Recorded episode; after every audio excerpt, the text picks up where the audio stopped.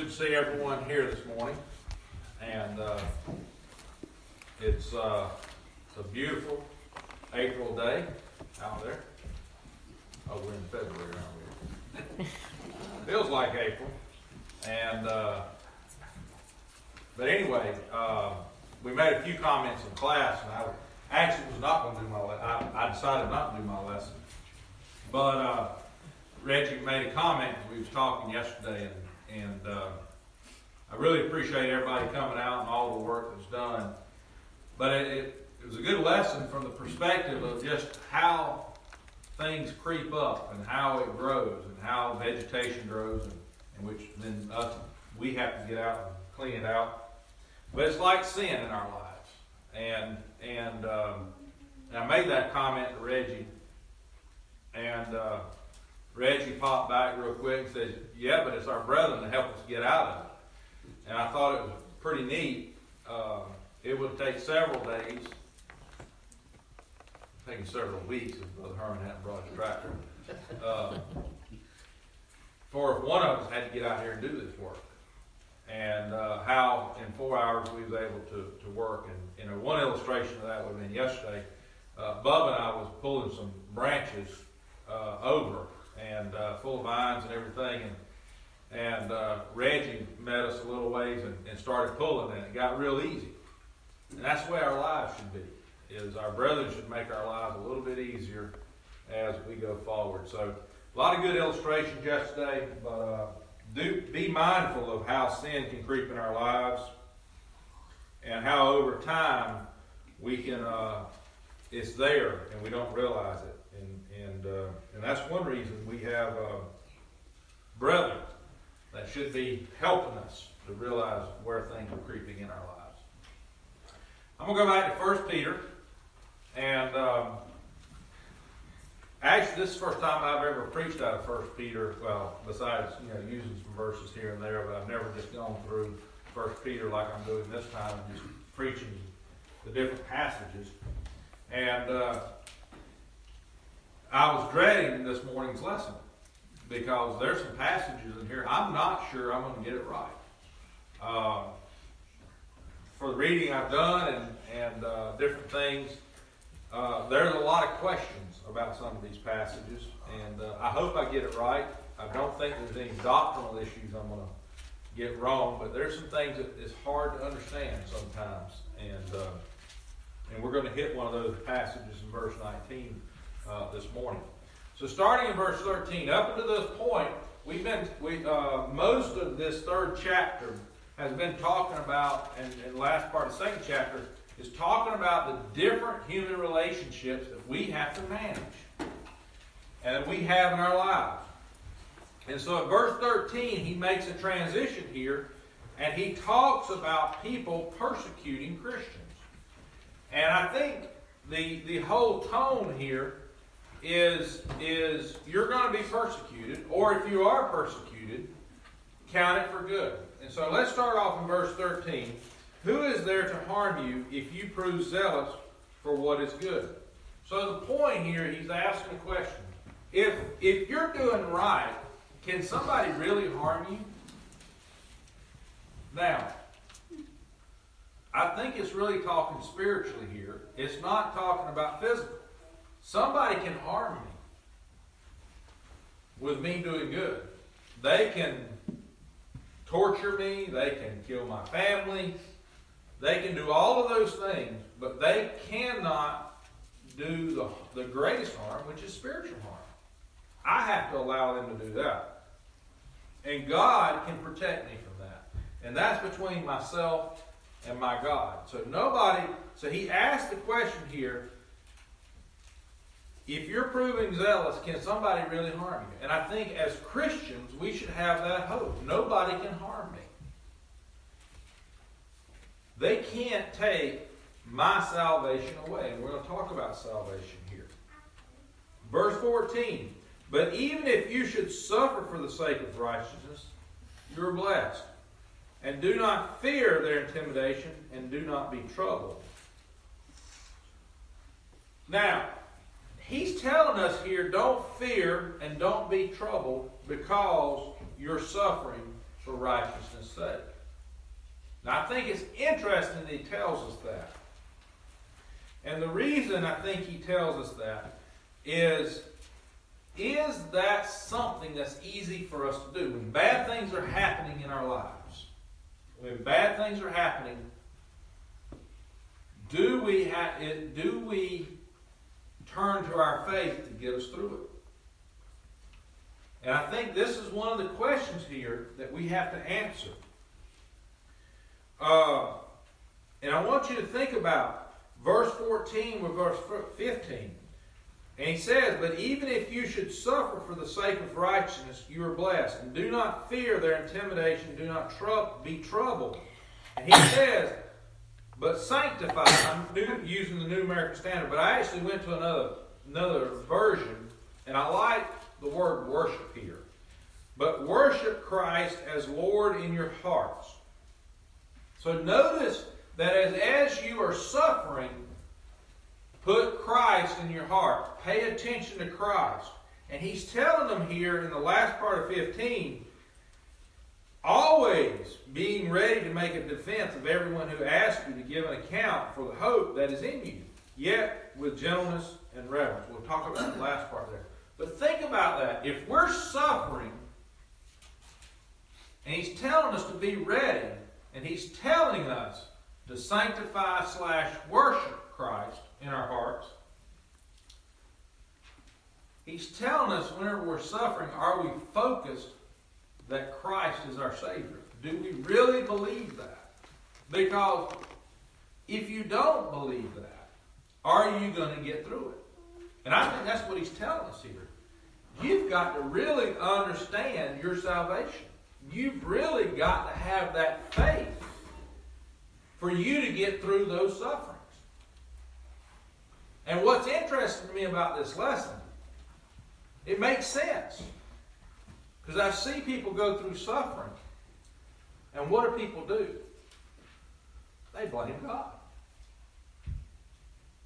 They blame God. Why do they do that? because they didn't do what God, what Paul, what Peter told them to do here in verse 15. You got to have Christ in your hearts. You got to be focused there. You got to know what your hope is about. You've got to grow your faith. And if you don't grow your faith, then guess what? In the day of trials, you're going to blame God or you're going to depend on yourself or you're going to do something different versus paying attention. I have salvation and nobody can hurt me and nobody can take that away from me. And I'm not sure why I have this tribulation. But I know God's going to take me through it. I know God's Word is going to take me through it. That's what He's telling us here in verse 15. I've used verse 15 here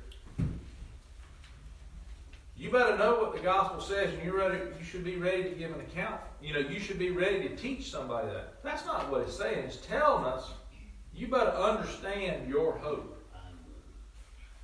and you should make sure that you understand it so that you can give that defense when somebody asks you. Now, remember, this is somebody. He's talking about persecution here. So in so go back to verse 13. He's talking about people that are causing you to suffer. What do you do when somebody's causing you problems? What is our natural tendency?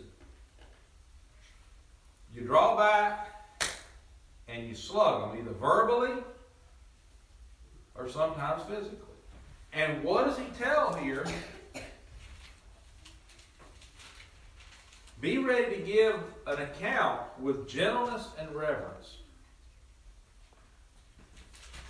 So you notice whenever we're having tribulations, we're having problems, the first thing you've got to understand to do this, you got to understand what your hope is. What are you really about? And whenever you understand that, you're going to look at this and say, I want to give this in a gentle rever- in, a, in gentleness with reverence. And this is to someone that's causing you to suffer. And here's the reason. And keep a good conscience, so that in the thing in which you are slandered, those who revile your good behavior in Christ will be put to shame. You've all met somebody, whenever we do this right, it might be 10 minutes, it might be 10 years. But people come back and realize how you acted. Did you act like the world? Or did you act as Christ would want you to act? And remember, we got to go back to the cross. How did Christ act when people were causing him to suffer? He didn't fight back. He didn't fight. He didn't call ten legions of angels. He sat there and did it because it was the Lord's will, right? So he understood his hope. Do we understand our hope? And are we going to give a response? So whenever you take a look at these passages, go back to the cross. How did Christ act? So I think that's that's important to note there. Um, and keep a good conscience, uh, so that those put, put be put to shame. Now, verse 17 is drawing a contrast here. For it is better if God should will it so that you suffer for doing what is right rather than for doing what is wrong. I think he's saying here, you're going to suffer on this earth. And it's good that you suffer for righteousness' sake. Because what you ultimately, that's, that's bad, okay? I understand that's bad. But the alternative is for you to be suffering for wrongdoing. In other words, do you want the punishment, physical punishment of man, or do you want the spiritual punishment of God? Now, I can't guarantee you, but I think that's what it's saying here in verse 17. It is rather than for doing what is wrong. If I'm doing something wrong, God's going to punish me. That's going to be everlasting damnation. So, is it better to be suffering today for righteousness than to be suffering long term for unrighteousness? So, I think it's very important because that we keep that same thought pattern because this is all about suffering in which he's he's doing here. Verse 18 For Christ also died for the sins once for all. Now he's telling us, now he's going back in verse 18. Remember, we're suffering, we got to be ready to give an answer. Paul, Peter's going back, and if I say Paul, y'all just know I mean Peter this morning. uh, Verse 18 For Christ also died for the sins once for all, the just for the unjust, so that he might bring us to God, having been put to death in the flesh, but made alive in the spirit. So, this is, so do we, so this is kind of getting back. Do we have an answer for our hope? We're the unjust in this statement here. Christ is the just. Do we understand what Christ did for us? Do we have that hope? Do we really believe that Christ died for us so we can have home in heaven? That's the hope we have. And he's articulating that here. That's the grace that we have. And, and to me, this is this is one of this is one of those important passages here for us to understand as Christians, and especially in these contexts, because he's telling us this is our hope. Why? So, so let's go back and let's, let's quickly review. Why do I treat my wife the way he tells me to treat her? Why does my wife, why does Sandra become in subjection to me? It's because of this passage. It's because in verse 18, Christ died for our sins. We want to do what He wants us to do. And by me serving my family, by me doing what I'm supposed to do as a Christian, it's it's uh it's because of this hope here. Now I think there's a lot of other benefits for that too. But the whole point here, Christ died for our sins. He died for all of us. That's our hope. And he's going back, and that's why we don't mind suffering, because the just died for the unjust.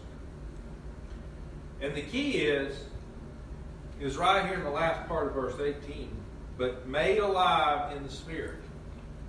Christ died for our sins, but he overcame death.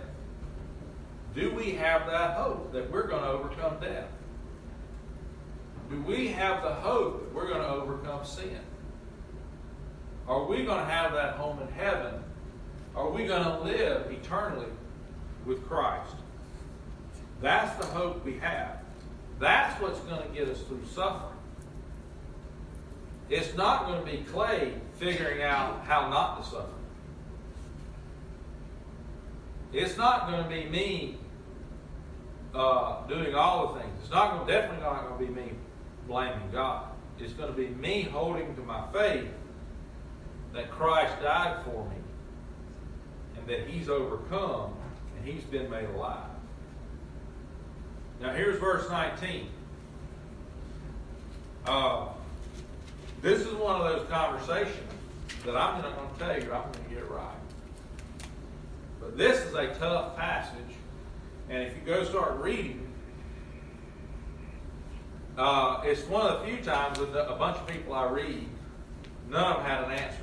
They all kind of said, "Well, here's here's what other people say." You, you know, and it's it, you can tell whenever people don't have, they can't come up with the answer.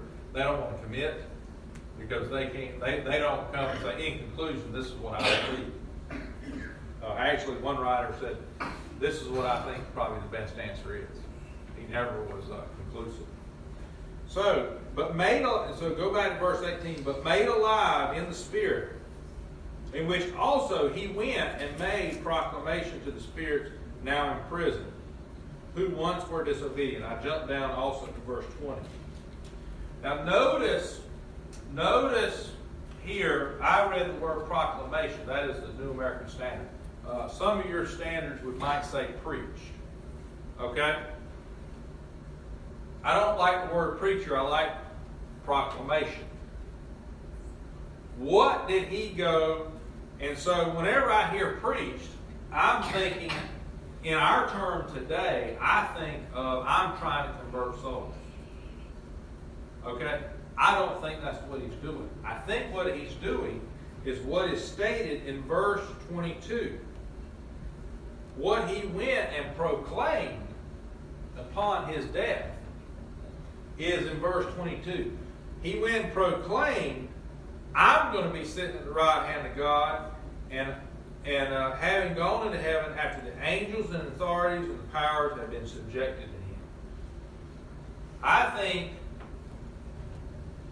and, I, and this, this is one of those areas I, I tell people, and I told y'all in Bible class, I don't get into a lot of trying to figure out the after death and where where souls are, are positioned and where they're if they're being staged and waiting for judgment. But this is the way Peter expresses this. That he's going and he's proclaiming to people, the people that were disobedient during the flood. He's proclaiming to them, I think what he's proclaiming to them, I'm the Savior, I'm the one that's delivering, and I've overcome sin and I'm the one that's leading the faithful to God. I think that's what this passage is saying. Because remember, go back. That fits the context to be ready to give an account of the hope that's in you. Peter's showing Christ, because remember, the people in the Old Testament, even prior to the flood, there was no sacrifice good enough to get them to God. Remember that the scapegoat, they, they put the sins on the goat and it went out?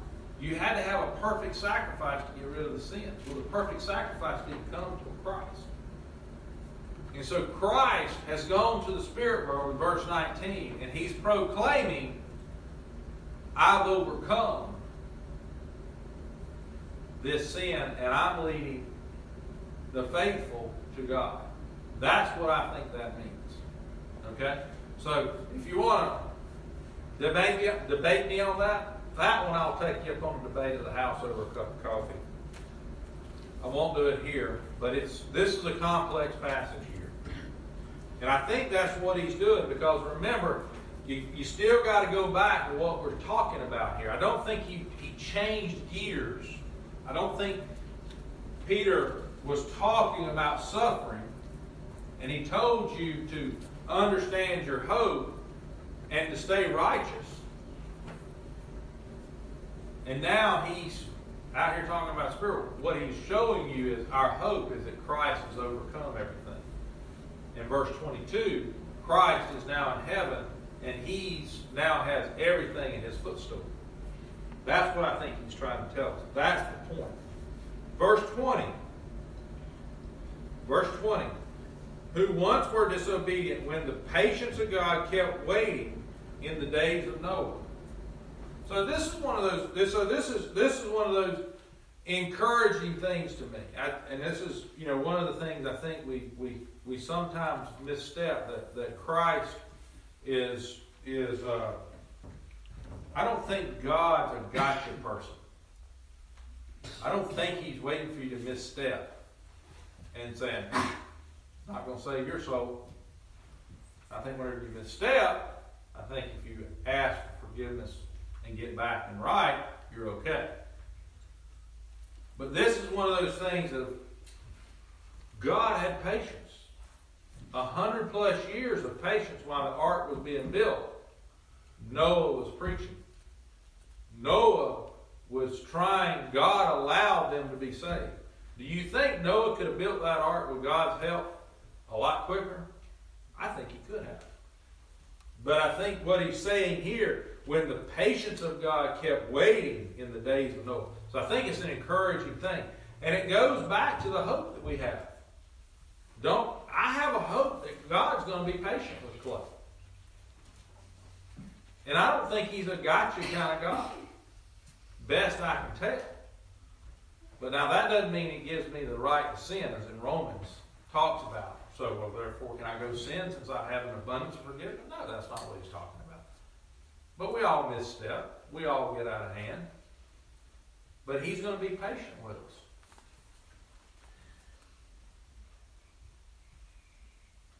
So during the construction, so during the construction in which a few, that is, eight persons were brought safely through the water. So God's going to be patient with us. That's part of our hope. That's a part of why we don't mind suffering. That's why we go, because God's going to be patient with us. And then he's still talking about this know your hope, know, understand.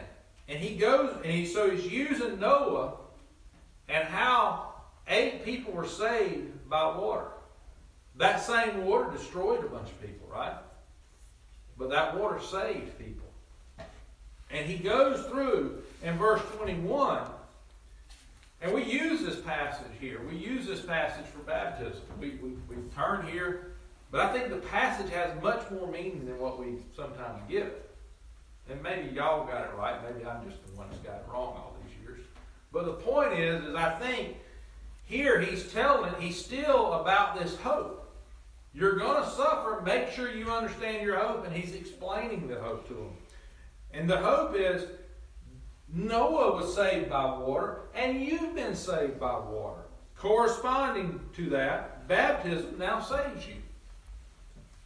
So I think you can still use the passage like I've always used it, but it has so much more power to it. Is I've been baptized. I'm in Christ. I am, my soul is saved. I just need to be living according to God's will. Do we have that hope? And do we carry that hope with us? Do, are we happy people? So baptism now saves you, not the removal of dirt of the flesh. And we all know, and you know, it's not about the the water. It's about God told us to be baptized. And once I'm baptized, it talks about here, but appeal to God for a good conscience. Whenever I'm baptized, I still remember the day I, I, I remember the emotions of I need salvation. And y'all, this is funny, but this, this is a, a young lad in North Florida, in the Flatwoods there, thinking every time that sun went down and it got blood red, you know, that beautiful sunset that you have that I love to look at today, I was thinking, wow, is this the last day of God? You know, I remember my thinking is I need to be saved. I need to do this. So God's going to come and, and I'm going to be lost. But the day that I was baptized, it was like, I'm saved. My conscience is clear. How many of us walk around with things on our conscience that we've done wrong? And the thing is, is we have that hope that we can be forgiven. Now we might be living with the consequences. Probably interesting that that conscience and consequences are close there. I might have to live with consequences of my sin, but I don't have to live with the conscience of that, I've I've done these bad things. I can give that to my Lord and Savior. That's that forgiveness we have. That's the hope we have. And that's what he's telling us here is that that conscience, but an appeal to God for a good conscience through the resurrection of Jesus Christ. Because of the resurrection of Jesus Christ, because of the forgiveness of my sins, I can have a clear conscience. That is beautiful. That is something I can go to sleep with at night.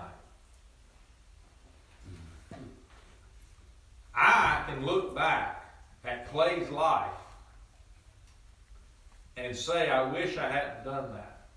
But there's things I've done that I've prayed and asked for forgiveness. I can sleep better today. Because I know my hope is that the Lord forgive me of that. And I no longer have to worry about that. That's, that's in my past. I need to be moving forward. So think about that. So baptism saves us. We have that repentance, and we have the resurrection of Christ, and that's our hope that he talks about uh, back in verse 15. And uh, the resurrection of Jesus Christ, who is at the right hand of God, having gone into heaven, after angels and authorities and powers have been subjected to him. Our walk with our Lord and Savior is not without trouble. But if we have Christ in our hearts, if we're living and we're faithfully trying, and we have that hope, do these sufferings, and I'm not going to say that they're, they're not painful. We do have sufferings. But if I'm focused on heaven and I'm focused that God's forgiven me of my sins, doesn't that give me hope? And that's what's going to get us through all of these things. How are we going to get through our relationships with other people? Whenever we know they're wrong. I know Sandra's wrong. And guess what? She knows I'm wrong. So how do we get past that impasse? We get past that impasse because Jesus is our Savior and we're wanting to serve Him. That's the hope. And then we, we know we've got to figure this out. And then the older you get, you figure out it's not really about me. It's really about me serving other people. And if I'm serving somebody else, life gets a lot easier versus serving Clay. So that's the hope that's in us. I hope um, you. Un- I hope I've helped you at least question some things in these verses now. But I think it's all about the suffering. And I think he's going through and saying you are going to suffer, and you better understand what your hope is. And by the way, here's your hope. Christ died for you. You were baptized. Your sins are forgiven. And your Savior is living in heaven, and He's waiting on you. Therefore, you can you can bear under these sufferings today. So that's, that's the lesson. That's what I think, uh, the last part of First Peter, the third chapter, is bringing to us. This is one of those passages that, that baptism saves us. It actually states that, right? Now, is baptism, you know, so I, I'll, make a few comments here just because of worldly teaching today. I, I, I want I want to go back and make a few comments here. Uh, does baptism, you know, people say, well, baptism is work, you're not saved by work. Me going down and being washed with water Did I do did I do a work there that deserves Christ to die for me? No. I didn't. But it is that baptism that washes away my sins. And this is not a lesson on baptism, this is a lesson on this, but the whole point is we can go back through the New Testament and we see time and time again people being baptized. And it wasn't that baptism that made them deserve that salvation. But it was the commandment that God gave them. So think about that too as, as we, we, we do deal with this. I digress a little bit. But the whole point is baptism, it does say here, baptism now saves you. And it's not the physical part of that. It's not the work of baptism. I, I would even question if baptism is a work. I, I, I always question, how, how can that be a work, you know? Um, I think maybe the person that's baptizing is doing some work. But I reckon maybe me walking down in some water and changing clothes is work. But I don't, I don't think that's work. But it's, it is about remission of sins. So if there's anyone here that needs to obey the gospel, if there's anyone here that needs to uh, have the prayers of the brethren, we always leave this part at the end of the service so that we can uh, ask people to come forward as we stand and sing. Hear the sweet voice of Jesus.